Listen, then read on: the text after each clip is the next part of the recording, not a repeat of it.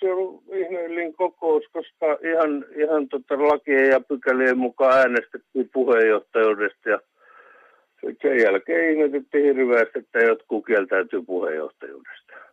Ja tässä meille on tullut tietoa, että asiat oli sovittu ja oli, oli kaikilla tiedossa myöskin teillä ryhmällä 13, että miten äänestetään ja miten käyttäydytään, mutta te irtositte nyt tästä sopimuksesta. Minkälainen se tilanne sinun mielestä oli? Oliko teillä etukäteen sopimus äänestyskäyttäytymisestä? Ei, me, meillä, meillä oli ihan, ihan vapaat kädet äänestää. Eihän se poikkea mistään normaalista. Sehän on ihan normaali, että joskus äänestetään. Sehän kuuluu tähän demokratiaan.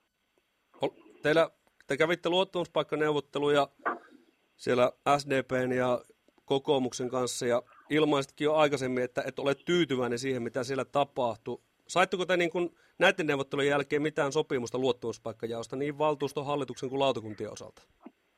No, ei, ei.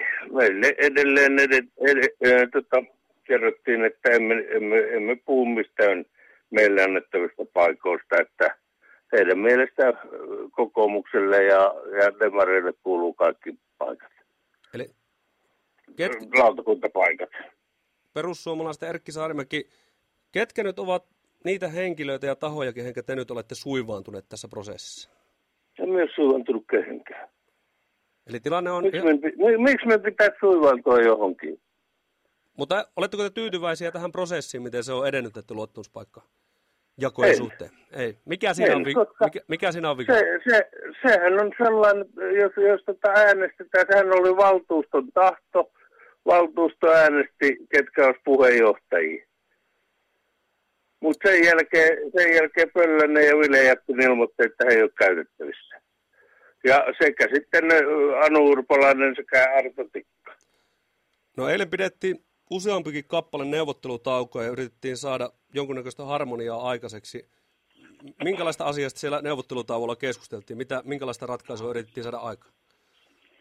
Uusia, uusia vaaleja yritettiin saada aikaiseksi. Tota, että äänestetään uudestaan, mutta eihän se ole mistään kotoisin sellainen, että äänestetään niin kauan kuin joillekin ihmisille vaalitulos on heidän mieluinen. Eihän se, eihän se tälleen saa olla. Demo, no, onko tämä demokratia, jos äänestetään niin kauan, että saadaan tulos, mitä kaikki haluaa? No, tilanne on nyt aika patissa ja jollain tavalla pitäisi kuitenkin valtuuston saada puheenjohtajat ja hallituskin valittua ensi vuonna lautakuntapaikat niin ikään. Niin mikä on Erkki Saarimäki sinun arvio, miten tämä solmu saadaan aukeamaan tästä? No eiköhän nyt ensin, ensin kaikki laillisuudet ja ja laki käydä läpi ja katsotaan sitten, että ketä, ketä, kellä on oikeus olla puheenjohtajana ja kellä ei. Tämä on nyt hankala tilanne sinänsä, koska tällaista varmaan vähän valtakunnassa ei ole tapahtunut koskaan ennen. En ainakaan tiedä.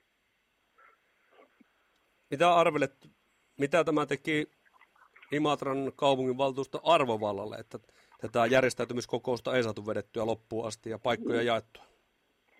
No minä en tykkännyt tästä ainakaan tästä asiasta yhtään, koska minä olisi halunnut, että tässä tällaista tapahtuu.